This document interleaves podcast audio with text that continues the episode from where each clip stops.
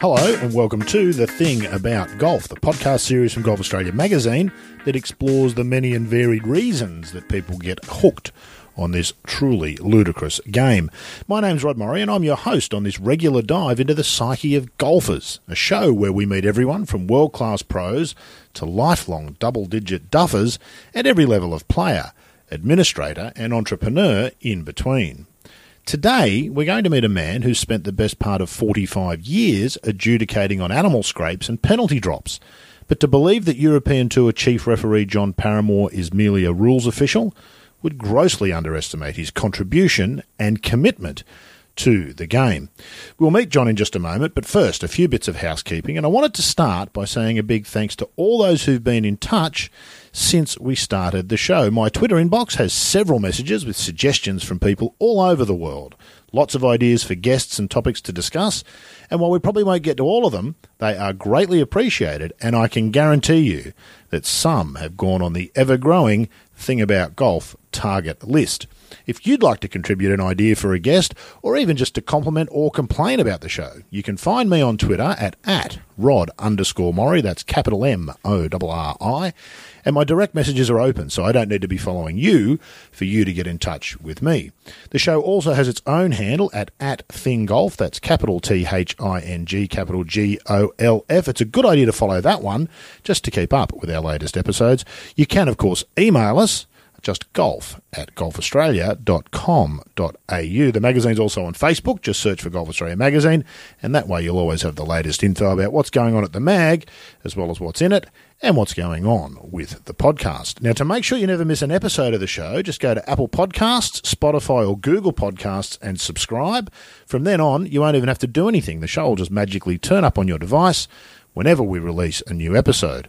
There's direct links to all of those apps on the podcast webpage at golfaustralia.com.au. Just navigate there on your smartphone or tablet, click the link to your preferred podcast app, and you'll be good to go.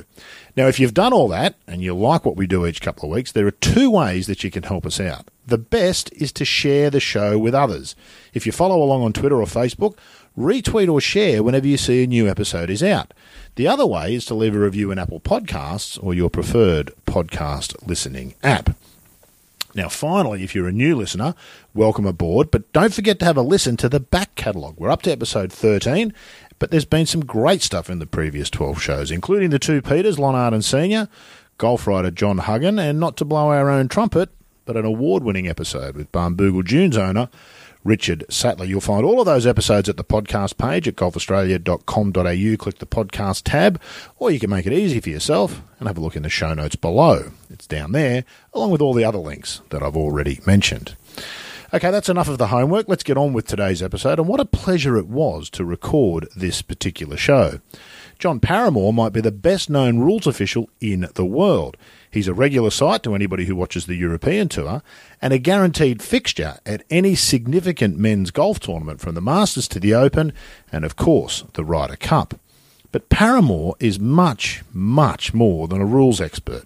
He's been part of the European Tour as we know it since it began life in the mid 1970s. He was barely out of school when the opportunity came up to work for what was at the time a fledgling organisation that would grow to become something beyond his and frankly everybody else's wildest dreams.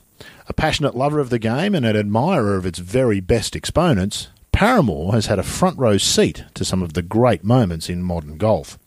From Seve to Tiger and Rory, backstopping and the Patrick Reed affair, nothing is off limits in this conversation, which I hope that you enjoy as much as well, I. John Paramor, first things first, we always start by saying thank you for your time. It's terrific of you to uh, to sit and chat with us. My pleasure. Will you say that now? Let's see how you feel about it uh, at the end. Just coming across here to the room, I mentioned to a few people I was going to chat to you, and we bumped into a few people. You're like the mayor of golf, John. There's nobody that seems to not know you. How long have you been at this? Um, this is year 45. Wow. That's a long time to spend in any job. Yes, it is. It, but it, it, sport, that must be almost unheard of. Well, if you if you find something that you like, mm-hmm um, you know, you'll probably stay in it for a while. If you find something that you love, you'll stay in it for even longer. What do they say? It doesn't even feel like work. You've never worked a day right. in your life. What's your official title with the European Tour? Uh, my official title is Chief Referee. And what did you start as? I started as trainee rules official. Mm-hmm. And trainee was probably appropriate because in reality, the European tour when you started was really only just kicking off, wasn't it? What was the state of the tour at that time? It was just in its infancy. And uh, there were very few players uh, who used to play full time tournament mm-hmm. golf. We used to have a few visitors, um, actually from Australia and South Africa, who were full time tournament players, but there were very few other players on the European tour where it was their sole income just playing golf tournaments. That didn't really happen. Most of the guys had to have an alternative form of employment. So, what year was that? 75? That would be the end of the 70s. 75. So, when did it become a reality that as a youngster you could think to yourself you could play golf for a living full time? I think once we turned the decade and we got into the 80s, mm-hmm. and um, there was a, a, a, young, dashing Spanish player uh, who most people remember as, as Seve, who mm-hmm. just started the explosion. Yeah. And it, from that point forward, um, the prize funds were going up fantastically quickly. We were getting more and more tournaments. We were filling the year and it really was um, it was an, an, incredible place to be. I mean, I came in as a trainee rules official. Four years later, I'm a tournament director mm-hmm. and running my own tournaments. And um, you know, four years after that, I'm I'm biz, busy trying to get as many staff as I can to join the team so that we can take it further forward. Yeah.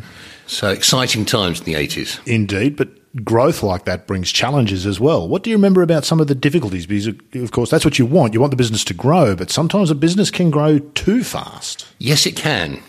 And um, certainly, uh, I, I, remember in the early days of the Madrid Open, it was uh, at, a, at, a, beautiful cl- club uh, called Puerta de Hierro in Madrid and uh, a very, very well known uh, club for the uh, upper levels of society mm-hmm. in, in, Madrid. And uh, it was a royal club, obviously, and um, two marvellous golf courses there. But we were kind of tolerated. They wanted to have a tournament, yes, they did, but we were tolerated in the uh-huh. early days. And there was no such thing as player lounges where players could go and eat and um, in, in, terms of, of, ranges, they just didn't exist. There was a practice ground, and players were expected to bring their own golf balls. Wow.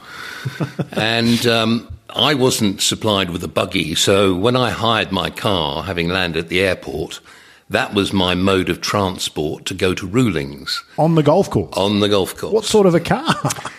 I used to get something which hopefully was fairly rugged, but, but back, in those, back in those days, you couldn't get Jeeps or anything like that. Wow. So it was a, a, case of getting something small that would be fairly cheap to replace should I damage it. Drive it into a bunker or a dam or something, something similar. I listened to you talking about that, John. The changes in golf and in particular professional golf have been almost unbelievable for somebody who started – when you did? This is an impossible question to answer, but I think you'll understand the point of it. If back then, if you'd looked forward, could you have ever seen where we are here? You now travel around the globe probably a couple of times a year on average, I'm guessing, to all points of the compass. You're here in Australia this week. You were here at the President's Cup, I saw you, which is where we organised to do this interview. You were here for the PGA Championship. You've been coming here for many years. I can't imagine that any of that, if somebody had said to you then, this is where you'll be one day. Well, first of all, you'll still be here in 45 years. You couldn't have imagined that. That I, yes. this job. But exactly. that you'll be flying around the globe, that players will have their own planes, that the game would be where it is today. I imagine you would have thought someone said that they were mad. I sometimes um, uh, sit back and, and think about all of these things that the players do have today. And yes, the rewards are fantastic. They really are if you're at the top of your game. Uh, but I also see the other end of it, and I see the guys um, who are trying, they're striving to get there, and and I see the kind of um, uh, sacrifices that these young people have to make to try and get to the top. And I know in my own small way, I've had, I have sacrificed being at home, being with the family, watching my children grow up, Um, yes, I've seen for, for, for certain times, but I've missed an awful lot of birthdays and anniversaries and school plays and all that sort of thing. Skype and FaceTime are terrific, aren't they? But they're not they the are. same. But, they, they the haven't been around for that long That's exactly, either. and it's only a recent construct. That's right. And um, but yes, back in the eighties, we were we were thinking that having a driving range would be absolutely fantastic. You know, even with players buying the balls out of a machine, w- would have been a, a great stride. forward. Luxury, as they say, the, the great Absolutely. Absolutely. Luxury. And um, so it was it was very difficult to to imagine that it would happen this way. We we were kind of always watching America because they were growing also massively quickly, and, and even in some cases more quickly than than us. But we still had a lot of talented players who who didn't go to America, and that helped us in developing our tour and, and, and making it go forward. And that is always now the the the challenge for us all uh, around the world is is and we celebrate our players becoming qualified to play on the PGA Tour and play for those Im- imaginable riches that they do on a weekly basis. But it's nice when they do come back and support their local tour. It was great when Cam Smith and Adam Scott came back and played in the PGA at, at uh, the end of last year. That it's good to see, and I know that Greg was very keen in the old days in coming back. And it's quite difficult for the guys when they've been playing a, a big schedule in America, sometimes then traveling internationally because of being invited somewhere for a, for a huge, well, inducement, should we say. And then, you know, they they almost make their homes in America. And, it, and it's difficult for them to come back every year. We, we know that. But we know also that um, home is a big pull uh, for a lot of players, and we want, we want to make them feel very welcome when they do come back, and that's what we're striving to do. So at least we've got um, we've got our better players for a, a, a, a short time at least, and we use them uh, to to help us, you know, promote our tour. Money in golf, and I think you've outlaid it neatly there, is really a double edged sword, isn't it? It is. It comes with perks and it Yes. comes with challenges. We feel it very sharply here in Australia. As you know, we used to have 8, 9, 10, 11, 12 tournaments—a full season down here you could legitimately play. We're down to three, possibly heading for two in the not too distant future, which is, which is sort of awkward. Which brings us to something I wanted to bring up a little bit later, but let's talk about it now neatly. So, in the last two weeks, we've seen the launch of this Premier Golf League Yes. this year, which again funnels things up Yes. to the already top players. What happens to golf under those circumstances? Have you had time to process? I know the plans haven't been fully laid out, but what? It's not the first time it's been suggested. What are your thoughts on that type of notion? Well, certainly Greg um, was behind uh, a move some years ago to, to have the, the better players play more often together. And he recognised he because he was an international player.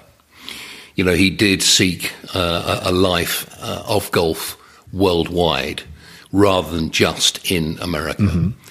And he wanted to see that with a lot more of the players and provide an opportunity for those players to do it.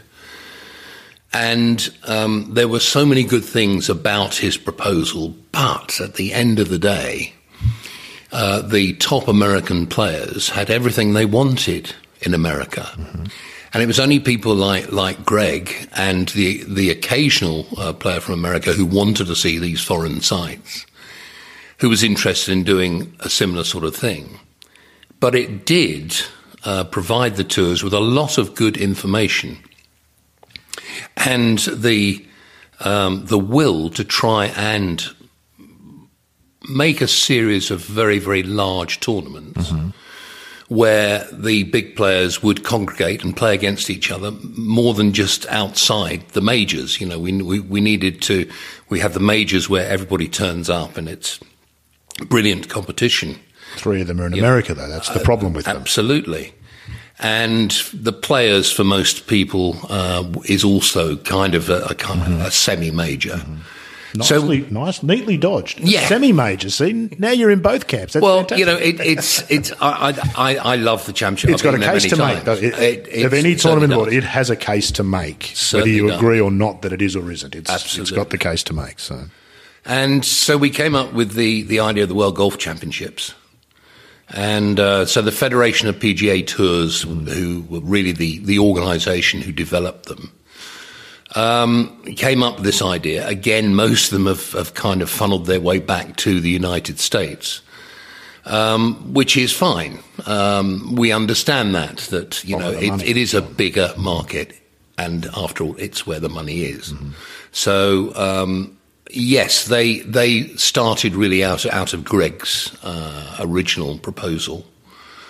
This new one from from Saudi Arabia, um, we'd heard rumours I know some players had been spoken to, and in the last couple of weeks, there's been more open um, uh, they've negotiations. Gone, they've gone public, essentially. They've said, right, yeah. but we're ready to make our move. And um, I believe that we have. Um, we've advised our players, you know, that we've uh, been the European the tour. European tour, mm-hmm. as the PGA Tour have, mm-hmm. and um, I think just as an assurance that you know the, the, tours are still here, guys. And you know, we, we are your your organisations, and we will try and help you with everything we possibly can. Um, but we also have a business to run that you've been very happy to be a part of, and we want you to you know be a part of it going forward. So, you know, let's just just hang on without sort of jumping you know jumping ship too quickly. So I think. Uh, well, we'll see what happens with with that particular uh, uh system, but um, we like to think that the the members owned tours are where the players should be, and the, the European Tour, the PGA Tour, uh, they are player owned tours. PGA of Aust- Australasia, a player owned organisation. Broadly, the concept seems quite simple and obvious, doesn't it? Get the best players in the world to play against each other more often. Yes. The reality is somewhat more complex, like most human constructs, isn't it? First thing being the places we want to see the best players play against each other are the important tournaments. And you don't just yes. create important tournaments overnight. We just had no. a joke about the Players' Championship, which has been this argument about major or not has been going for years. So, as simple as the concept seems, it's not as obviously going to be successful Correct. as you might think. What about that broader notion, John, of funneling things up? We've seen the European Tour has almost split into it's the wrong way to put it, but almost a three tier tour. You have the Rolex Series events, the regular European Tour events. If you qualify from the qualifying school, you don't get access to everything uh, as once was. It, it, we've seen that continues to happen. The World Golf Championships are a prime case. It's a bit like the Australian cricket team. Once you're in the top 50, it's hard yep. to get out. Yes. Uh, they're not. Are those things healthy? Rory McIlroy said something really interesting when asked about the, the Premier Golf League, which was he said, We've seen the game move from a competition format to an entertainment format in recent years. I, I didn't hear the tone of what he said, I only read the words. But do you agree with that? And what are some of the potential dangers of that? Certainly, our, our commissioner, our boss, uh, Keith Pelley, has certainly been very upfront. We are in the entertainment business. Uh, the players are the entertainers. Uh, and the fact is, they play golf, they play it very well, and that entertains people. People want to watch that. It's of no other value, is it? And Realistically, no, it no. contributes nothing else to the planet beyond entertainment. That's Absolutely. But it, it, it shows people what can be done if you've got the skill and you're prepared to work at it. This is what you can become certainly me as a lad growing up, I, I saw a little bit of television and that made me want to go out and be as good as a Jack Nicklaus or a, mm-hmm. or a Gary Player or, or, or, or, a Tom Weiskopf or whatever, Arnold Palmer. It's, it, it, it's, it's, it's a lovely game and, it, and it's played by a lot of people. Admittedly, society has changed. We know now that there is much more of, of uh, couples bringing up their children rather than just mum at home bringing up the children things have changed. I know my, my own uh, sons have kind of uh, taken a, a, sabbatical from golf uh, because they've got young children and, you know, they need to play their part. I was very lucky when I was growing up, and um, my wife did most of my, my children's upbringing uh, when I when I wasn't working for the tour, and it's it's kind of so society has changed. That has affected golf, um, but thankfully there are there are more spectators. There's more interest in the game now, and seeing golf played well is what people want. But you know we. It's very easy to talk about tournaments where there is just the cream playing. But somewhere along the line, you've got to create well, where's the cream coming from? Where's the next cream? Um, because, funny enough, cream does go off after a period of time. It rises to the top. Exactly right, right. And then it sits in the sun, and before Yes. long, it's no longer edible. So that's the problem that, that we have to sort out. And the tours have been doing that successfully for, for a long time. And most people would say that they've done it fairly well. Um, but it's, it's so, yes, this is an interesting development that's, that's, that's come out of, I, I, I, presume, uh, for the main part, out of Saudi, out of the Middle East. A UK group And- with and a UK, seems, yes. seems to be the Yes. seems to be the and it's um, you know I, I wish them well, but in, in many ways, you know, the the tours are here to support the players with what they want to do and where they want They to tried go. to poach you. John? They'd be Uh, looking sad- for the best rules officials, wouldn't they? With all that money washing around, Sadly they'd be not. looking for I, the I'm, very I'm old and broken. Old and wise might be uh, might No, be no. more the term. Do you get a sense? We'll finish up on this in a moment because I, I, I agree. I think there's an awful lot to play out. By the time this comes out, everything might have changed completely. Yes. But do you get a sense from the top players who you interact with on a fairly regular basis in your job? They would all know you. We know everyone knows you. You're the mayor of golf. Do you get a sense amongst the top players that they feel they're not getting the share of the revenue they perhaps deserve. The thinking seems to go that there's a there's a group amongst the top players at least who look at 156 player fields and say, quite rightly, all the people watching on television aren't interested in the bottom 75. In fact, they're probably not interested in the bottom 100. In fact, they're probably not interested in the bottom 120. That there's really only a handful of players who move the needle, much as I hate the term, and that those players deserve a bigger share of the pie. Is there anything? Do you have you ever sensed that from the players? And is there anything legitimate about that? Just, is Tiger Woods underpaid? Would be a simple way to put it.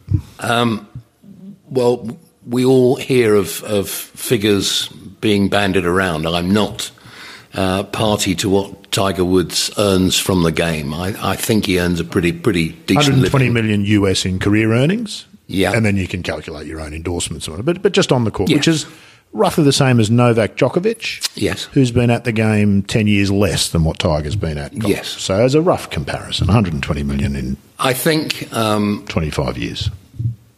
I think that the figure m- might be slightly higher. Well, that's just US. That doesn't Europe. Um, yeah. and there, there's a, he's a lot more money. So, And- but, but that broader is there something in that? just as an ideology, Do I think he's worth it? I think. Oh, I think the best golfers. No question he's worth Once they've shown that they are the best golfers, are are entitled to be uh, rewarded or appropriately compensated.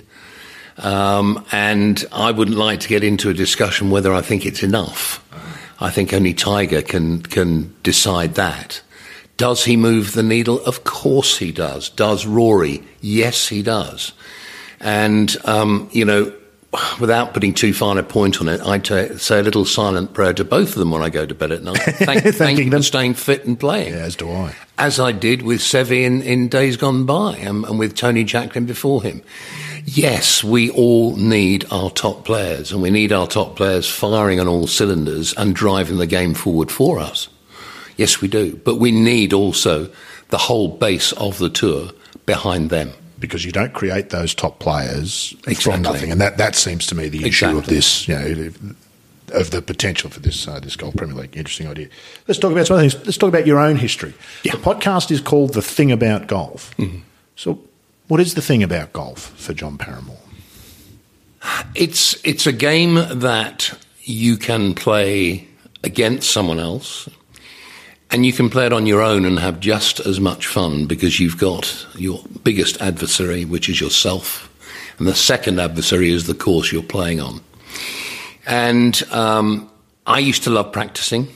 I used to enjoy the friendship of playing with friends. I made some fantastic friends through the game. And through my my father's um, uh, love and also his his music that he used to write at home, um, I couldn't watch uh, any musical program on TV. And um, because of his work, a musical program came on the TV. I had to turn over. It was the early days of BBC Two in the United Kingdom, and they were showing the big three um, golf tournament. Oh. You know, they were taking any sort of footage they could find to put on this mm-hmm. this new programming channel. So I watched that, and um, it was just an hour long program, and then I went to bed. A week later, exactly the same scenario. Dad's upstairs in the office um, writing music. Couldn't have any music. Top of the Pops came on. Switch over. It's the big three. Oh, so, so he couldn't have music on in the background, exactly. interrupting him. So you yes. had to change the channel to something that wasn't Absolutely. right. So okay. what he was doing tuned me into a program which was golf. So in a funny way, your and father introduced you to golf. He did with absolutely no golf.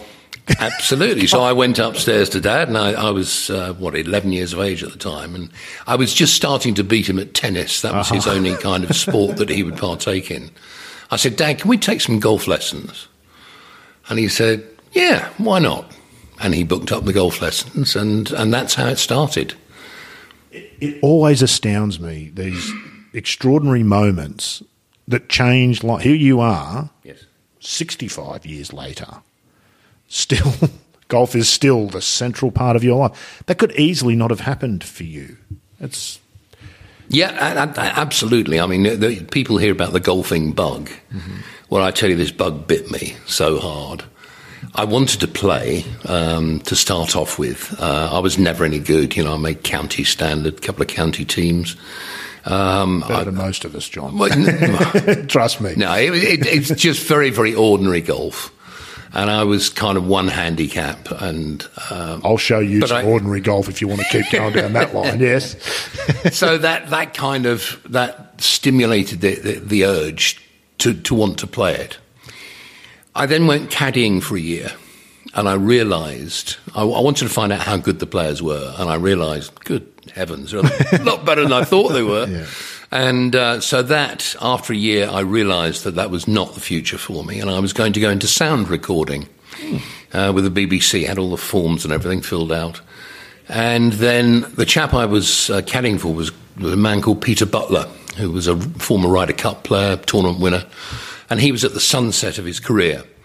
And uh, he said, look, he was also on the, the, the policy board of, our, of the European tour.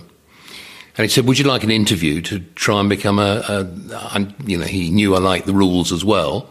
And he said, would you like to um, train as a, as a rules official under George O'Grady and Tony Gray?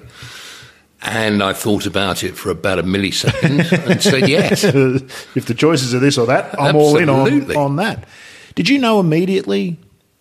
I think you get a sense sometimes, don't you? Even though you can't possibly know, but you get a sense sometimes that you found your place in the world. Did you feel that immediately? I did. I did. Yeah. Dad was also one of these guys who said if you find something that you love and you can do that, it ceases to be a job because that's he felt that with music. I felt that with golf. Uh-huh. And um, I knew within a short space of time, even though it was it was a fairly stiff learning curve. You know, I mm. had to learn the business quickly. Uh, as I said, I had this morbid fascination for the rules, but you know that, may, that did not make me uh, anywhere near an expert. I'm still not, but uh, you know, I, I wanted to. Um, I wanted to try and be the best that I could. Dad also told me that's what I had to do, and uh, so I've had a good go at it and um, I've loved almost every single step of the way. Obviously, you have the occasional bad day, but it's uh, for the most part, you know, I have had the best job in the world. Yeah. And if anybody wants to argue that, please come on. Let's split it into two things, and we'll talk about both. Let's firstly talk about the rules of the game. Yeah. Golfers have the most bizarre relationship with the rules of the game. Yeah. We hate them. We're convinced we could make them simpler overnight, despite evidence to the contrary, where smart people like yourselves lock yourself in rooms for weeks and months on end to try and achieve these things, and it's never quite that simple. What do you think the, the role of the rules is? It, it almost feels to me like in the modern era, I know we've just changed the rules in 2019. In the modern era, we, we might need to move more that way, where we might actually almost end up with a set of recreational rules and a set of competition and professional tournament rules. Could you see that perhaps one day being the case? I think we've probably got that anyway. Um, you know, certainly when I when I've played golf in the last few years, even though I haven't played too much, uh, when I've when I've played recreationally, I've noticed that most people have their own rules anyway. Very, true. That's but very true. The um, the fascination for our game is that it's one of the few games where it is self-regulating. Mm-hmm. We all do our own rules, and we expect that everybody we're playing with knows the rules and plays the rules and has the same high standards that you have yourself. That is why, whenever um, you know someone is exposed as someone who is, shall we say, well, some people say it's cheating. Uh, for the most part, it's people breaking the rules. Breaching, that's right. Which, Breaching. Which is a different. Yeah. And for the most part, you have to have a complicated rule book to make sure that you cover everything to make sure that people are playing fairly. Well, it's a complex game, isn't it? So Yes, it is. Need It is. you can lose the central piece of equipment at any given time, You can. which is not true in any other game that I can think of. But it is, and the fascinating thing about it, it is all based on common sense. But we all know that that's not all too common. no, that's exactly right. And um, but it is a self-regulating game, and therefore you need a complicated set of, of rules and regulations to look after it to make sure that you know people are kept on the straight and narrow. So there are two things at play there. One is, particularly at the higher levels of the game, the responsibility of the players to know the rules, to know that they're playing by them. And then two is the integrity of the players. Absolutely. And this is where things get a little bit stickier, obviously. And I guess we can't avoid it. The elephant in the room is the Patrick Reed incident from the Hero World Challenge in the Bahamas. Yes. Without wanting to put you on the spot or get you in trouble, did you have any thoughts about that?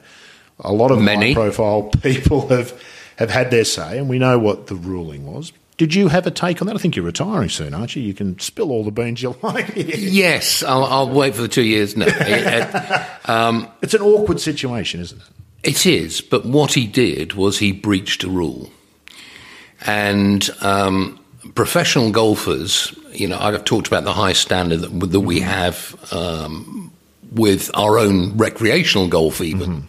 You know, we expect people to do the right thing. Saturday comp is a sacred. Well, if you if you multiply that by Mm-hmm. x times x times x, that's the professional golfer. He expects there to be a level of integrity that is beyond reproach. reproach. That's right. And what Patrick did didn't look good. And if he says he didn't do it deliberately, then that should be the end of it, Well, because that's where the integrity comes in. You can't prove any other. You can't. Can't the Yeah. only person who knows whether he did it deliberately is Patrick himself. And if he says he didn't do it, well, that's kind of the way it is. Unless there's extreme uh, evidence, and, and believe me, you know, I've been involved in a lot of these cases. And uh, f- for the most part, I, I can report that there are very few people who do not have this game in very high esteem, hold it high So the willful cheats are very few, More or less very few, or very very clever. Um, I, w- I am sure that with the levels of prize funds at stake, I'm sure that there might be one or two uh, who are maybe getting away with things. I would like to think there isn't, and certainly um, if we hear rumours or or any sort of uh, situation, we will uh, try and find out exactly what happened. just players talk, don't they? It's like Oh, any like any office. There's, Yes. there's chatter about. There's the boardroom meeting where everybody's on record, and then there's what people talk about around there. And You would be privy to a lot of that chatter, Yes. I imagine. But you know, we, we do have to base our, our stuff on facts, and that sometimes is difficult to get hold of because people you know view certain instan- instances and, and incidents in a different way. And um, so it's it, it's getting to the bottom of the business that uh, that we have to do, and sometimes that's quite difficult. But you know, we we have had um, in in my short career, forty five years, we have had um, to three players who have basically been caught and convicted of, of doing it willfully. And um, they were pretty stern punishments mm. well, when they when they came down, and it was circumstance. You don't have a referee with every group. It's not football or cricket where the referee makes a decision. It's a, a different thing. In those cases, for the most part, do you think most of those people are serial offenders or have made a poor decision under pressure, which has then is then going to be with them for the rest of their life? Because you can imagine that for certainly not for Tiger Woods or Rory McIlroy, there's no real pressures in terms of, mm. uh, of money. They just they're playing to win. But as we're going to come back to it, as you mentioned at the start, the other side of golf is an awful lot of pressure, and players can be under almost incalculable amounts of pressure, yes. financial and emotional. You can see how it'd be possible for somebody to make a very poor decision, one off, under those circumstances. Yes, it's normally uh, it's it. The players that end up with the, with the sternest uh, penalties are normally the ones who do have a little bit of history, and it's not right. the first time. So serial. Um, but there was one one player, and, and, to give you an idea, his his father was a, a renowned sportsman, world renowned sportsman in different sports. One of them was golf uh, but there were a couple of other sports, and he was huge in his home country. So this is his son who, who comes out, and he's a fabulous player. You know, he's actually swings it much better than his dad ever did, and looked as if he was on the right course. But whatever happened somewhere along the way, you know, the putting didn't quite work, didn't hold enough putts.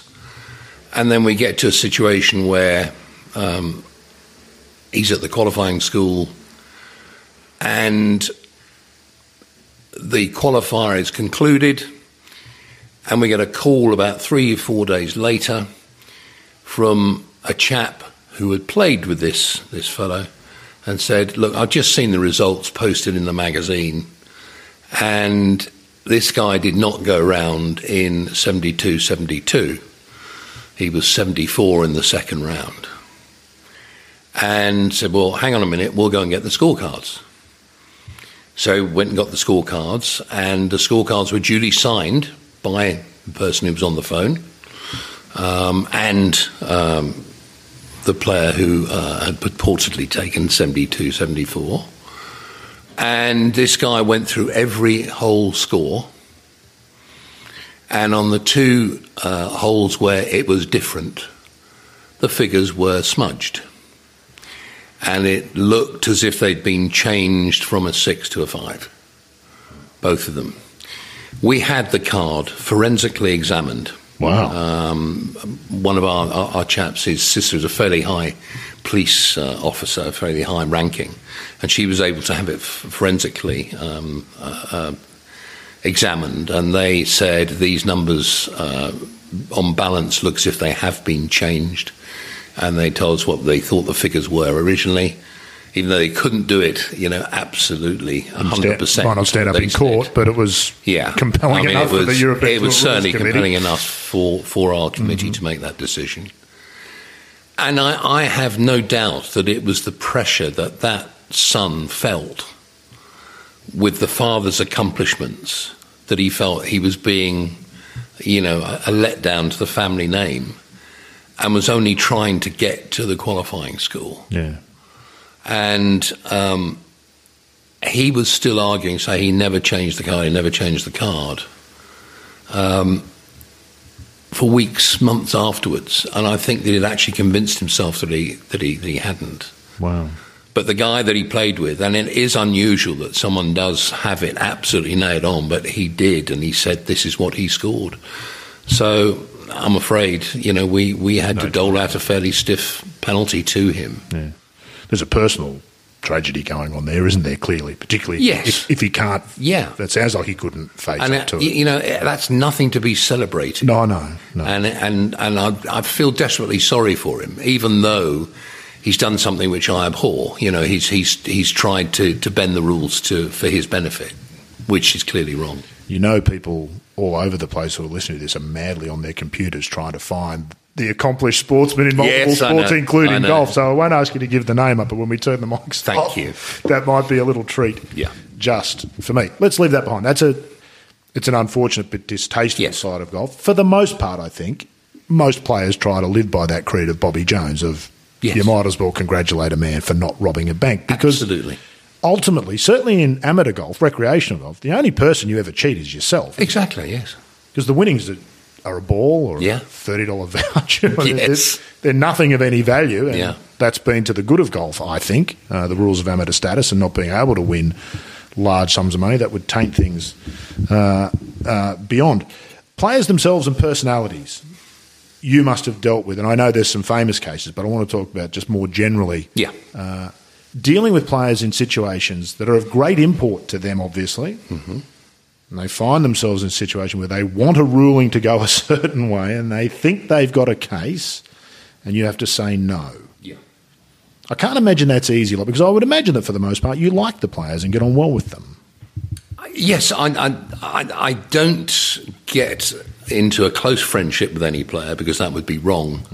Um, but yeah, I, I, I hold them in, in high esteem for, for one thing. Um, I, I, really do admire them for the job that they do. Uh, but sometimes, in, in terms of, of rules issues, you know, sometimes they get a little bit confused with how the rule should be, or, or at least uh, this their, their, their role in this it. rule would be much better if, in fact, I was allowed to move that ball. Yeah.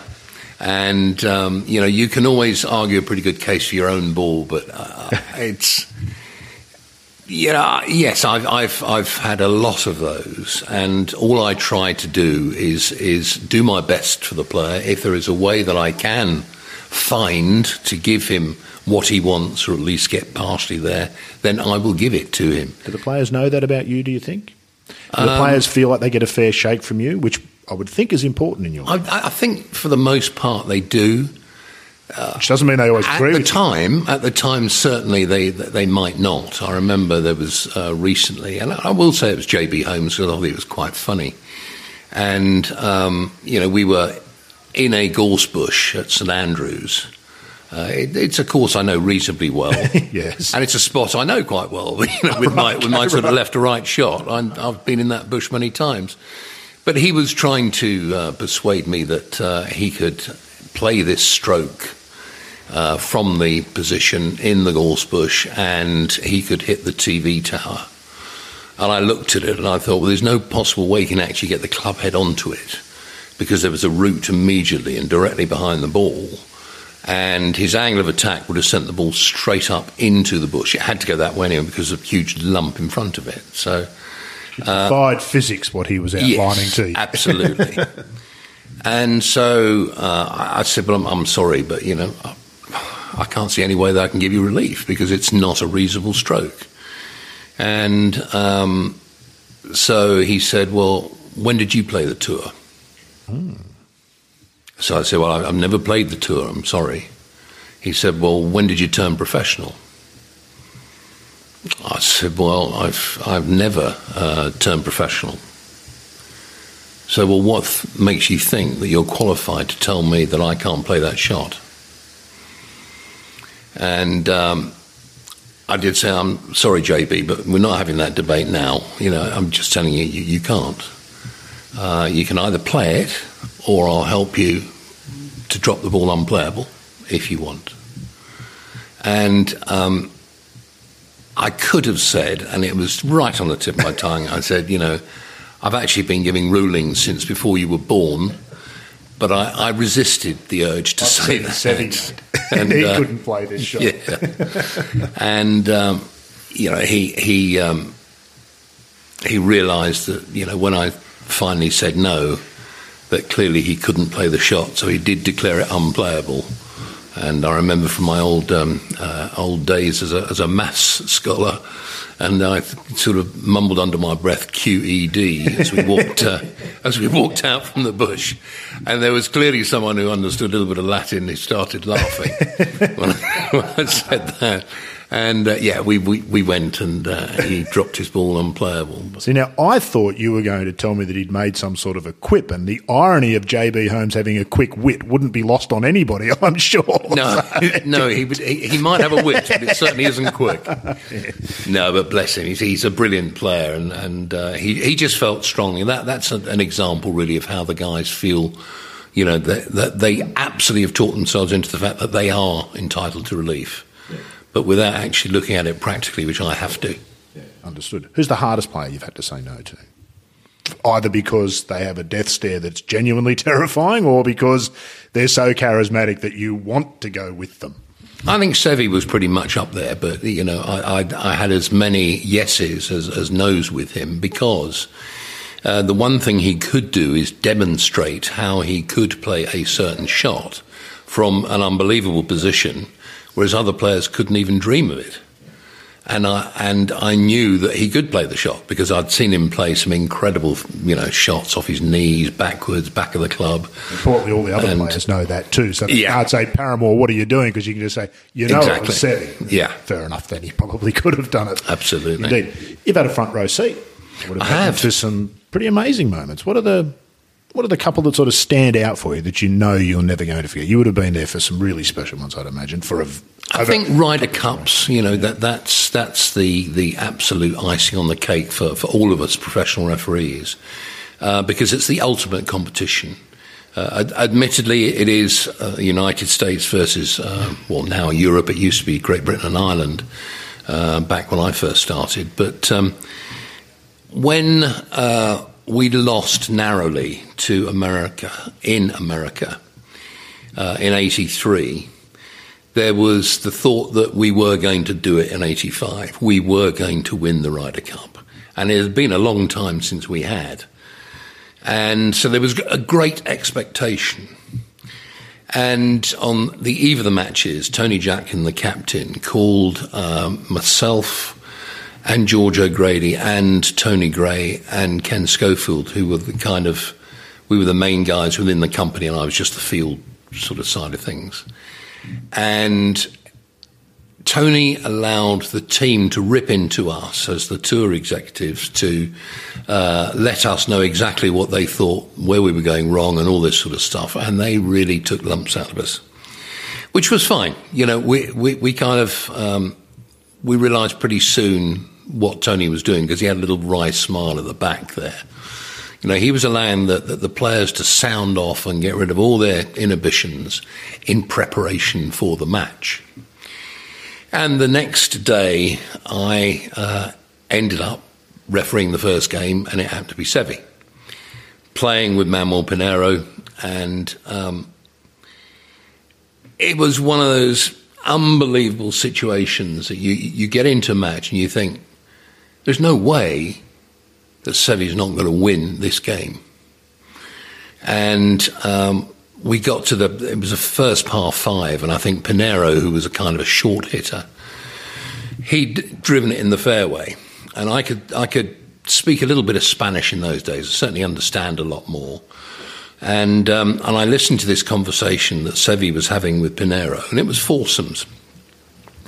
And Seve was asking Pinero which side of the green he wanted a putt from. And this was a pretty lengthy par five in those days. And Seve was saying, well, you know, I can either, and explaining in Spanish, I can either cut the three wood into the right hand side and give you a sort of right to left putt, or I'll draw it and put it to the back left and I'll give you the other putt.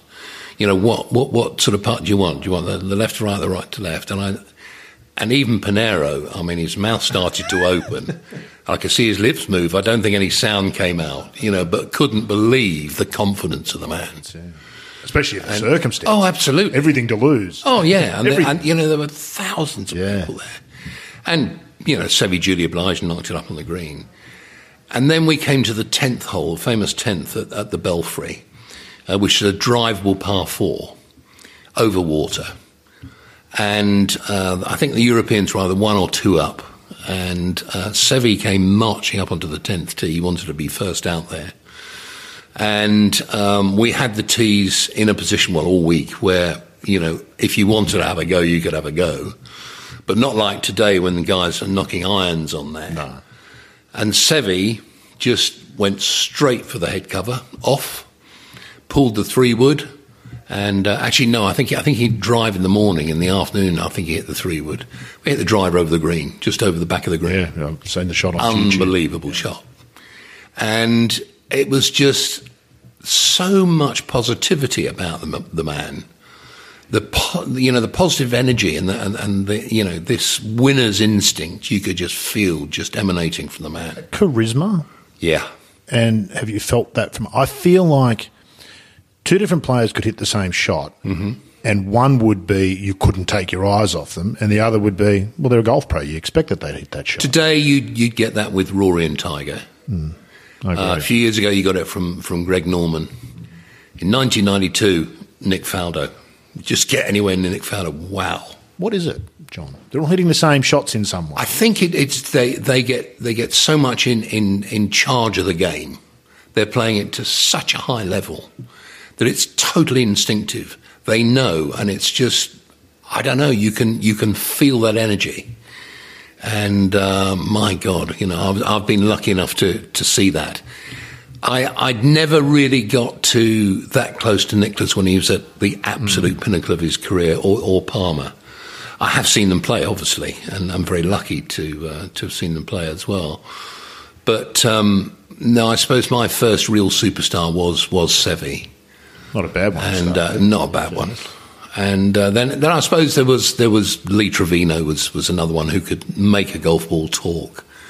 And um, even though he was doing most of the talking himself, That's right. You couldn't hear the golf uh, ball. He was yeah. drowning it out, but it was talking. And he, he played against dear Sam Torrance, who's uh, been struggling just, just of late. And we Christmas, wish him well. Yeah, absolutely. And um, and Sam was, was sponsored by the same company as, as, as Lee, and they played in, in Ryder Cup singles, which I had the honour to referee. And um, Lee just well, it, it was an exhibition to watch how he just dismantled Sam, and Sam was playing nicely, but. It was just an exhibition of superlative golf by by Lee. It's hard to believe there's different levels at that level, isn't it? But but there are, and we see them occasionally. I think we saw it with I don't know whether you followed Tiger on Sunday at the President's Yeah. Cup Royal Melbourne, but it was a very special thing to be a part of. I think you oh, felt Oh, quite God. privileged to see it. It was a just a player in so much control, but on a golf course which allowed him to shine in Oh, a way that a lot of modern courses don't because Yeah. of the way the game's changed. Was the game more entertaining? Then we do a lot of talking on all the podcasts I do about distance and how far the ball goes and this more homogenous sort of professional game we see and course setups. I'm not sure how much your involvement you have with course setups, but narrowing the fairways and long rough and deep bunkers and all this is just try and control scoring. Is the game less entertaining in the modern era? Or perhaps the right question is, was it more entertaining when Seve and Greg and Nick played? Or is there a natural old man bias that we have? Because, like the hill, It was you grew better up in my day. It was looked, better in my It looked day, like yeah. a steep hill when you were eight years old, and you go back now and you're looking for it, and all you can see is this tiny incline. Is that is that what's at play? Or I often feel like I don't feel the game's got more entertaining, and that doesn't mean the players aren't as good. No, I, I, I totally understand. But I don't- understand it, and I think there's there's a few things in play. here. Yeah.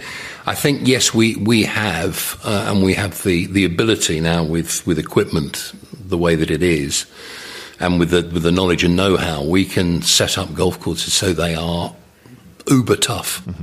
Where the recreational player doesn't understand. Oh, they- they would have no idea. A 10 marker couldn't shoot 130 on a lot of tournaments. You know, we'll give you eight hours to get round Yeah, that's right. because you'll luck. need it. That's right. Um, but you know, I, Rory said something. Um, he, he occasionally comes out with some some interesting quotes, and, and he did say that we needed to to be sterner with our setup.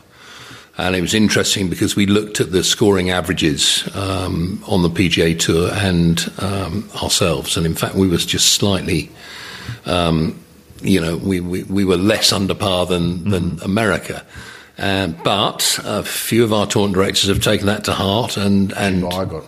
yeah, There was a lot of talk about Dubai just recently. and you know, was did it make for more entertainment? It, it kind of was different. I mean, I, I've always believed that the The vast, vast, vast majority of, of, of, the public want to see birdies because they can, you know, relate to the fact that they can't do that mm-hmm. very often. Yeah, course. And they want to see birdies. You know, we can all take six out of the rough. Uh, I do frequently. Prove it to you right now. Yes. We'll go out there right now. I'll probably yeah. take six from the green side rough if you want me to. Absolutely right. And um, so, yes, we, we have to kind of find that balance between allowing the players to show their talents and encouraging them to do so. Uh, and providing a test for the, the, guys at the very top of the game. And sometimes that balance, uh, I, am not sure we get it absolutely 100% correct every time. It's not an exact science, is it? No, it's not. It's not. But, you know, it's not, not for the, the, the want of trying. We, you know, we want, we want it to be the best. And, um, you know, but we sometimes go a little bit too far. I mean, we've, we've had the, the, the, problems at the US Open a couple of times. Mm-hmm. And that's been sad. Um, but, you know, weather, which we have no control over, uh, sometimes can make us look very, very silly when, you know, golf administrators. And, um, you know, I when when this podcast goes out, I'm, I'm sure that um, you know this event that we're at here will will have passed beautifully and and and I hope successfully. Um, but we we know that we have a green out there that uh, with this particular wind already the ball will move. It's Monday of tournament it's week at Monday 13th, of tournament 13th week. beach, by the way. And we're saying, yeah, 13th beach. There's already a concern that you're across. Yes. Interesting. And, you know, we're going to have to ask our, our, our, super just to, we need to back off on that one. Okay. Otherwise, we'll be stopping play, and then that will be my decision. I will not be popular. No, that well, and I will give it to you with both yes, how the hell can they do this for 45 years and not understand how, Absolutely. To, how to get it right? We'll come back to some of that sort of stuff there. The simple question is, does the ball go too far? And what impact does that have on the game? You know, I don't. I don't think it, it really does. I don't think anybody's given up the game. You know, claiming it's too easy. We all actually want to hit the ball further. Um, I, for my own part, I've, I've always felt that if if we want, if we think that certain players are getting more advantage than others, then let's bring in a tour uh, specification for a golf ball. Is that feasible? I think that is feasible. It would. It would. Uh, the manufacturers would try and tell you no, it's they couldn't do it. Politically difficult, wouldn't it? They could do it because I think it would. It would give them another uh, market. But I do too. I think they would actually benefit. I don't understand why no. they resist it, but. But it, it would be making a, a, another ball and a different type of, of, of speed off the club face. Um, but um, you know, would we enjoy F1 if it was, you know, F1 with a governor on it? Mm. I don't know. When when it all went super quiet, you know, people didn't enjoy it so much. They liked the real, you know, fantastic noise. noise. Yeah. So it feels to me that the difference for golf is, unlike most sports, the course is such an integral part of a competition. It's the mm. 157th player every week if you've got a 156 man field. It is crucial to the competition, and there are courses that are revered because of the type of golf mm-hmm. that they demand. And I think Royal Melbourne is one. Mm-hmm. But even Royal Melbourne at the President's Cup felt somewhat disappointing because of the the ability of the players to avoid so many of the hazards where the intent of the golf course, which is what makes it so intriguing, is somewhat lost. And we, we surely can't continue to grow golf's footprint in, in a world of extinction, rebellion, finite resources. The rest of the world, before long, is going to start telling golf what the rules are. We won't get to set them ourselves on the amount of land we take. And I wonder whether that is what the difference is between golf and F1. If they started making F1 cars but couldn't race on the track because the tracks were too tricky. Mm. I don't think anybody would recommend that what you do is change the track. I'm not sure. And that's what we've done with golf. I think they might, you know. Do you think? I wonder. Yeah. I wonder. Um, but I think, do you see the point? I, I, I think there's a balance. Yeah. A, there's clearly a balance. Um, you would have seen the changes are, to Augusta National over yeah. The fifth hole last year went back yes. 45 yards? And they, they have always found a way to do that. And I applaud them for doing it. And it's fantastic that they, they do. They want to preserve exactly the same type of shots that the guys in, in, of yesteryear used to play. and the same sort of clubs.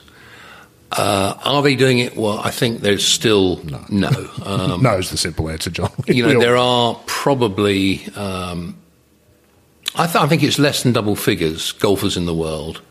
We all know who they are. You know, Brooks, Rory, Tiger. May- maybe less so Tiger, but uh, uh, Champion, uh, Dustin Johnson. They do wang it off the tee a long, long, long way. I would turn the argument around, and you used Royal Melbourne as an example. I didn't think there were too many people going sub 60 around there. And yet, Ernie's course record. No, take your point. Uh, you know, they, they defended that, that golf course mm. by making those greens very hard, very fast. Mm. And I thought it was brilliant. I really did because match know, play is phenomenal.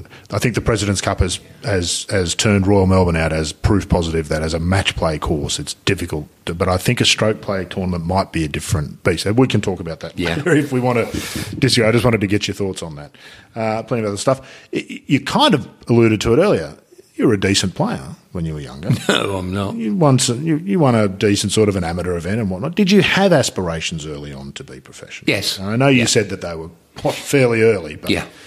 what was it that you were aspiring to at that time? Because it's not what the kids aspire to now, is it? Which is to have a jet like Rory and be able to have a house Absolutely in the not. UK. And it wasn't all of that. What were you aspiring to? Probably to play golf against the, the finest players in the world. And if I got paid for doing it as well, that would be brilliant. Uh, but thankfully, you know, that just that one short year caddying, and I realised, well, no, they're a lot better than I thought they were. Because golf's cruel. Mm-hmm. It, it can send people mad, and you would yes. have seen it. Yes. Players who aren't probably good enough. Yeah. Sadly, some players who probably are good enough, but for whatever reason don't get the break at the right time to make it, mm-hmm. it can be very cruel. It can can ruin lives, can't oh, it? I've, I've seen a, lot of them. You know, yeah. I've I've had guys crying on my shoulder at the qualifying school, and it's it's not a pleasant thing to, to, to have. But you know, I would hate to withdraw that dream from a person who does have the dream. No, that's right, and that's uh, that's why you know I hope that tour golf will continue. I hope that you know the PGA here will continue and um, you know we will help people who want to aspire to becoming great players, to be the next Adam Scott, the, the next Greg Norman, um, you know, the next Peter Thomson. You know, let's let's uh, let's allow people to dream a little and, and have those dreams and help them. Part of doing that here in Australia and in parts of Europe, the European Tour plays not an awful lot of golf in Europe anymore, is to allow people to see the players you yes. know we're struggling in this part of the world to get the top line players in it. Do you see a solution? Is it going to look something like the Premier Golf League? Um, I'm not sure whether whether that's the right the the, the right vehicle. Um, I think. Understand the, the, yes. the premise of the question of if you can't yes. look if you can't climb the fence like Geoff Ogilvy and watch Greg Norman smack one down the sixth hole at Royal Melbourne West, how will you be inspired to be the next Adams? I think we are. We're, we're at a situation where if people want to watch golf on television, they can. And almost, almost too much, every might be said. Yeah, yeah. To the detriment of the game in some yeah. ways. Uh, but they they're also going to be able to tailor it to their own uh, specifications uh, within the short space of time, and you're going to be able to watch the player that you want to see mm-hmm. Uh, playing, um, and others. Um, but it, it, it's we are fairly close to being offered that. That you know, pay per view is is I think the obvious choice. It's something that's going to happen Augusta eventually. did it last year with all of us. You, you, could watch every shot from every player, if I recall, last year at Augusta. So that'll right. only be refined and and become more the. And you know the the uh, the wherewithal is there. It's just a question of getting it right for everybody. And um, you know, far better people than me are, are working on on that right now. Uh, but I think that golf is in a, in, in, a good place. Professional golf. Oh, is, absolutely. Yeah, yeah. Recreational absolutely. golf might have issues to think about. Let's play. Um, let's play. No time to think. Just respond. Backstopping. Hate it. Can we stamp it out? And how? Uh, we. Uh, it's not a breach, um, but it needs to be discouraged, and we will be becoming a little bit more proactive in explaining why You wouldn't do it in match play.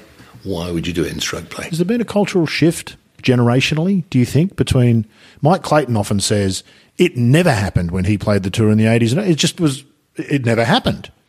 Now we seem to have. I think there's a case of people wanting to, to, to, be a mate with the guy they're playing with, and they see that as one way they can do it. Because they can afford it now, you yeah. see, John. There wasn't enough money to be able to afford to have mates way back in the 80s when times were good. When, exactly. When, when, when woods were wood.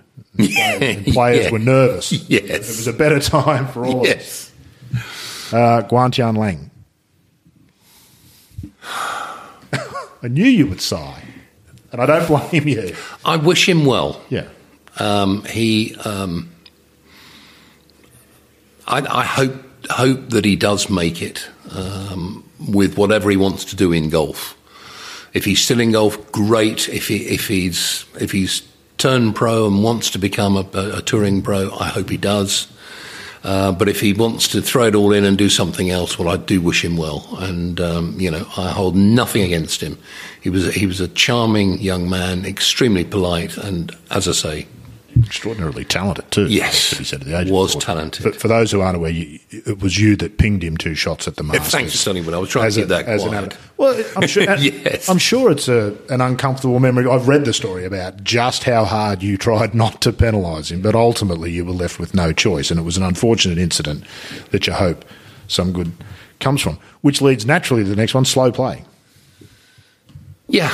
Um, that's been probably my number one subject for uh, the best part of my, my employment with the European Tour. It, it's something. All 45 years. Virtually, It's yeah. not a new thing. No, I've been trying to, to work on, on moving players around the golf course. Admittedly, when I first started, we had fields of 132. Then that was built up to 144, which is still a workable uh, number of players. Uh, and um, I think this is coming back to your point about the ball. Should the ball be reined back? Players need a bit more room, a bit more real estate to play golf now. And that relates in, in terms of time and their starting intervals. We actually do need 11 minutes now for three balls for the men. The odd three and, shot hole and, wouldn't uh, either, would it? Every no. five, you've got to wait for the green to clear. That's right, but then you'll always have that, that small group of sure. players who'll get it into or, or will wait anyway. Yeah. Um, the recreational players, we yeah. love to do. Oh yeah, we always lean on your three wood from two eighty, waiting for the green to clear before you top it. Yeah. Exactly. but uh, no, it's it's. Uh, mm.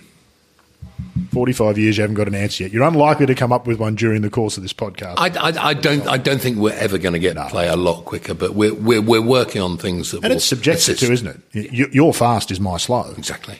Exactly. So there's, there's elements of that exactly. as well. But the one thing we all do, and I, I think we, we should always bear this in mind, if we start in a competition and the group in front holds us up on the, on the second shot to the first, the one thing we all, all do, some of us won't admit it, but we do, we slow down because we don't want it to happen on the second. And if it happens on the second, we'll slow down some more. And by this time, we're now holding up the group behind us. And they do the same thing. And eventually, you know, we've all slowed down. And that's the problem. Pace car. If we are going to, yeah, we need to sell it to everybody and get in everybody's mind this is what we're trying to do, guys. You need to try and support us. I'm not 100% sure this is true. I've researched and I think it is. It seems to be the case in the Nordic countries that when you sign up to a golf club to, be, mm-hmm. to go. One of the things you have to do is some lessons with the professional, but also you learn about things like etiquette and keeping the game moving. Yes. Given that we know some of the slow players are from those Nordic countries, yes. but, but more broadly speaking, could we as a golf culture learn from that? In Australia, if you want to play golf, you just turn up to the local course, you pay your money, and out you go. Mm. Nobody asks if you know anything about the game, and if you don't, you know you're not going to be quick do we educate golfers at the start enough? You could always argue that no, that's not the case. We, we, we ought to do more. I mean, I know how much we're doing for the professionals, and they should know it anyway. Um, but we, we try our hardest to to remind them of, of you know how they can improve themselves and, and speed up a little, and that's um, uh, you know yeah I think we all could throughout the game the irony, of course, for professionals is every time it happens where one of them finds themselves first out and plays the game in three hours, they shoot 65. Yes. And the next week they go out, take six hours, and shoot seventy-one, and they won every Yes. single time it happens. Yes. So it's quite uh, Yeah. quite bizarre. Lexi Thompson in the ANA. What what was your take on that? Uh, You mean the uh, The ruling at the ANA, the four shots. the four shots? Uh, it was the right ruling. Um, it The did- officials got slayed publicly. Yeah, they did. fairly, of course, but Yeah, it was it, it was one of those things. It, it has led to a number of improvements and things that we do do. Uh, as a matter of course, we now do watch all um, broadcast uh, uh, television. Uh, you know, someone is is is chosen each week to do that, or two, three people actually, because you couldn't do it Oh, all God, no. in one go You couldn't possibly concentrate for that. and um, it's we're we're now doing it. The rules have also been changed, so they're they're much less stringent. On, They'd already been changed, hadn't they? Had it happened the year before, she would have been removed. That's from correct. The She, she would have been D- disqualified. yeah. DQ. Don't But bother with following her incident, we, we formed a, a little subcommittee, and um, with the rules bodies, or they formed it, and we were part of it. And it was a case of well, we removed those those penal- those extra penalty strokes as well because they were extra penalty strokes. She only got two, and then it was two for a scorecard. That's error. right. And um, I think that's that's what the the uh, the tour commissioners, you know, my boss and the bosses of the the other two, the, the, the ladies tour and, and the PGA tour, they felt that the extra two just you know took it over the edge and, and made it word. not a valid penalty. as an official, I'm not sure whether you watched that live, but that surely must be the nightmare scenario on live international television, Sunday of a major, into the back nine to to take the leader and ping them with four shots. Do we need to be a little kinder to our rules officials? That's not good news for her to receive, but that must be No. awful news to give. Yeah, it is, and um, you know, I, I've I've um, I've had to tell a guy that he was disqualified when he was leading the golf tournament um, after two rounds, and um, it, was, it was a guy called John Fote, and it was a long, long time ago in the, in the uh, German Open, and he had um, he'd failed to sign his scorecard. And it was one of those situations that it wasn't picked up by the, the local recorder. They did not have a proper scoring tent. It was outside on a table. Uh, and just a sort of flimsy rope, a bit of string round this table. So the player came in and, and kind of checked his scorecard, failed to sign it, handed it in, and then was mobbed by the uh, throng of spectators because he was the big invited American star and I um, I wasn't that uh, enamoured with the arrangements for the scorecard, so I just thought, well, I'll just check through, and I went through all the scorecards, and I came to the winner, and it, we'd got a, a, a bang on cut too. We'd got sixty five on the number. Well, there's a beautiful symmetry And- to that that only a oh, few oh, of yeah. you would understand. I would think, oh, you're closing your Yeah. eyes now. I can see you just going over in your mind. The You know what's happening, don't Yeah, you? You understand this perfectly. So I see that his scorecard is not signed. So the first thing is I have to get hold of him and say, John, I'm terribly sorry, but you you know, this, there's your scorecard. It hasn't been signed. I'm afraid the penalty is disqualification. And uh, he understood. He, he said a few words, which um, in Anglo-Saxon which I'm sure you understood. yes, I did understand very well, and uh, yes, I, I, I realised what I had to do, and um, then it was a case of trying to find the ten people who had left the golf club thinking they'd missed the cut to give them the good news that suddenly they were re back in, and uh, only one player didn't, uh, and he had actually gone home, and I couldn't contact him. And uh, I think it was a Frankfurt flight, so it was quite easy to get most people back. And um, we, we, as I say, it was kind of pre-mobile phones, so it was. We put out a message at the airport, and that got six of them back. And Message uh, at the airport. Now, there are yeah. people listening to this who honestly have never understood a world pre mobile phone or Yeah. internet. That, Yeah. that is true. absolutely, That's how long we've been at this. Absolutely, Some people don't know what a landline is. yes. True. I've had a young Yeah. say, What's a landline? I said, "Well, It's a phone you used to have in the house. Does professional golf have too much influence on the rules of the game?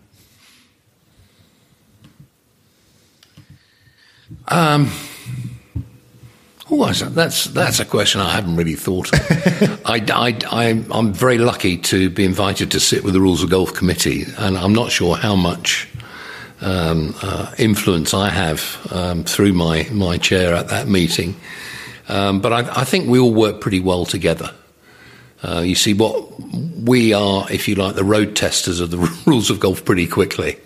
And um, whenever there is a big change, we have to get it to our members you know, and get them to understand it. And, you know, from the get go, from very early on, on, in the year. So it's, um, you know, we do obviously manage to um, uh, point out any potential error very quickly because we are, as I say, road testing. You get to see it and in full view of the public too, under scrutiny, which is always yeah. the best way to test anything, isn't it? Yes. Full view of the Absolutely. public. Here you go, John. Do your best.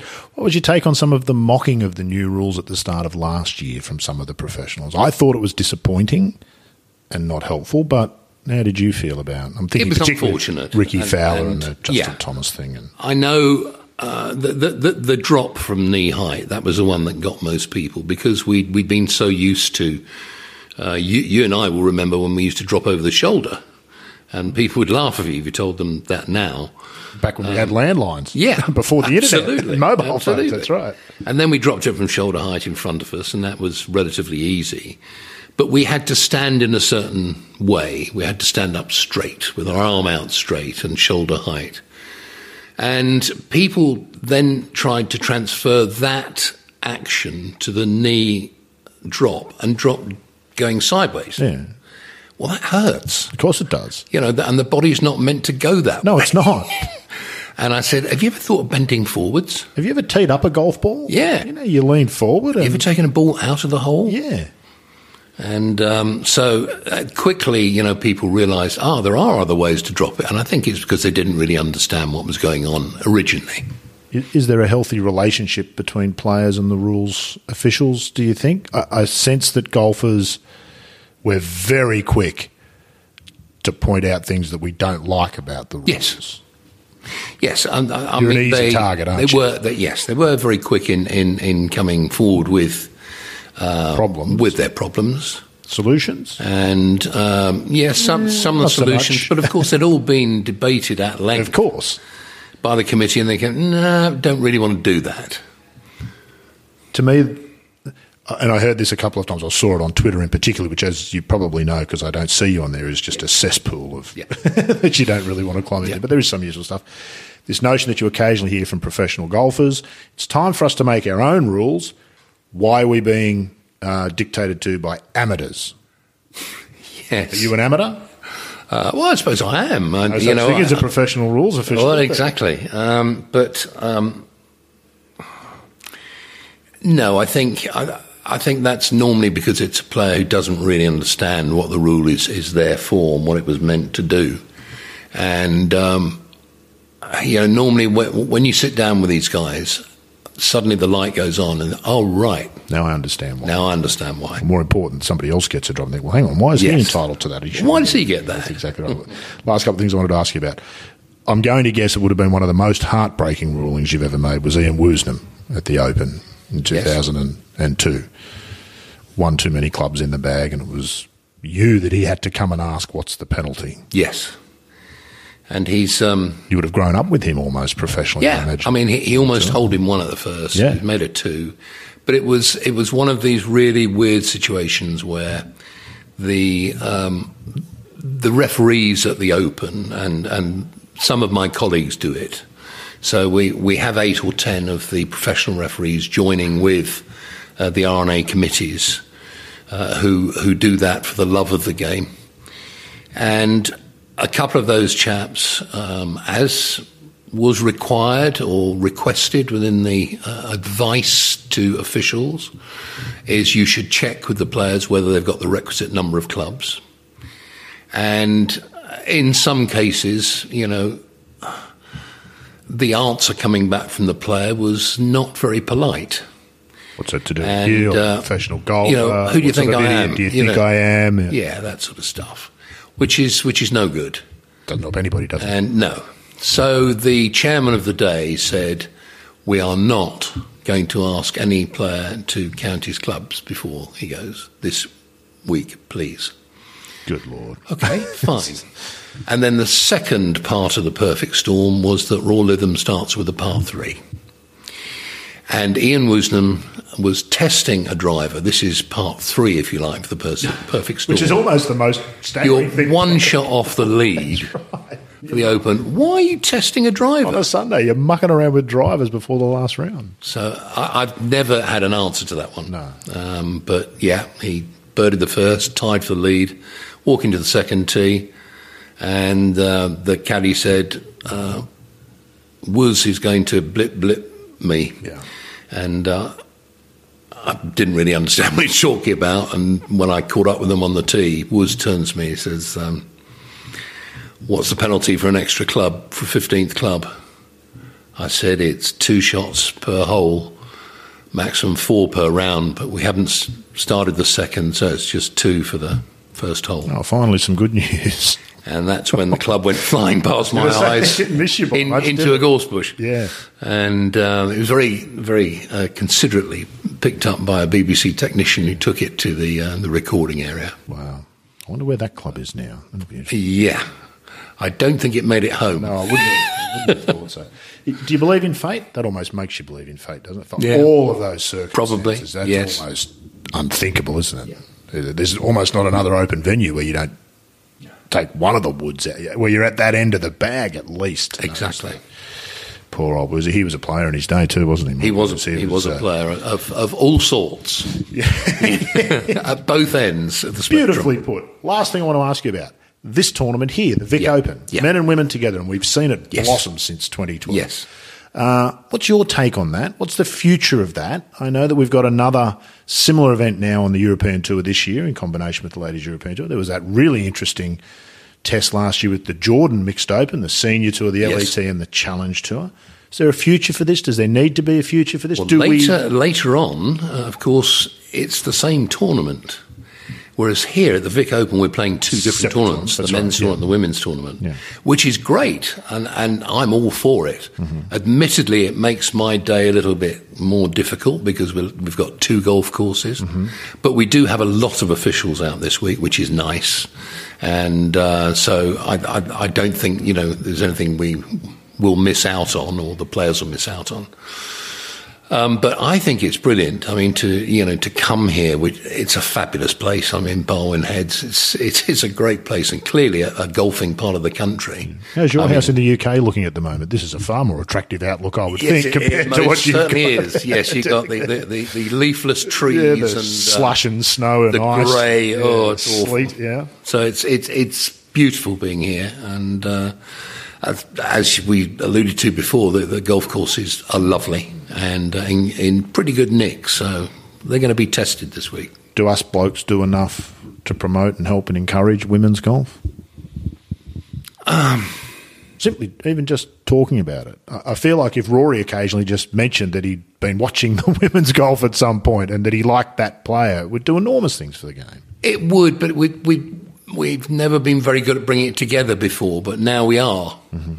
And um, you know, I, I, I think our event in Sweden is going to be a, a challenge, one for us to make sure that we get a, a fair and, and, and equitable setup between both the men's and the women's. Did a terrific job at the Jordan event, I thought. Well, yeah, and, and certainly we'll be using, hopefully, uh, Simon Higginbottom for that. Yeah. We also have another uh, tournament director whose whose uh, daughter played uh, golf, uh, tour golf. So, um, you know, we, we're going to use those guys and their experience to help us, and obviously the officials from the LET. And uh, you know, we, we, it needs to be a, a pretty good equal test. Of course. because if it's not, then obviously we get we get all the heat, Well, and and that's going to be no good because we never want to be the story. And it also doesn't do anything for the game. So even even if you don't get it quite right year one, it's important that people are patient. I Yeah. think mm-hmm. these are this could be a, these could be really important events going Yes. into the future. If we want the game to look like the rest of the world and not just middle aged white blokes like us, Yes. then we need to start working to make that happen. John Paramor, it's been fabulous to chat to you. There's thousands more things I'd like to talk to you about, but it's been a joy. Haven't laid a glove on you. You are a master Thank at this sort of stuff. Really Thank enjoyed you. it. Thanks for taking the time. Bless you. Well, what an asset to the game John Paramor is and has been for the best part of the last five decades. To do what he does on a weekly basis, yet retain the full respect of the very best players in the world, is testament to just how perfect he is for his chosen job. As you mentioned in the interview, John will retire in the next couple of years, and I think most who've encountered him will agree that golf will be poorer for that. Well, that's it for episode 13, but I hope you can come back in two weeks for episode 14 when we'll meet one of the game's most intelligent players who also happens to be a brilliant writer and an outspoken advocate for more respect for women in the game. That's England's Meg McLaren next time on The Thing About Golf.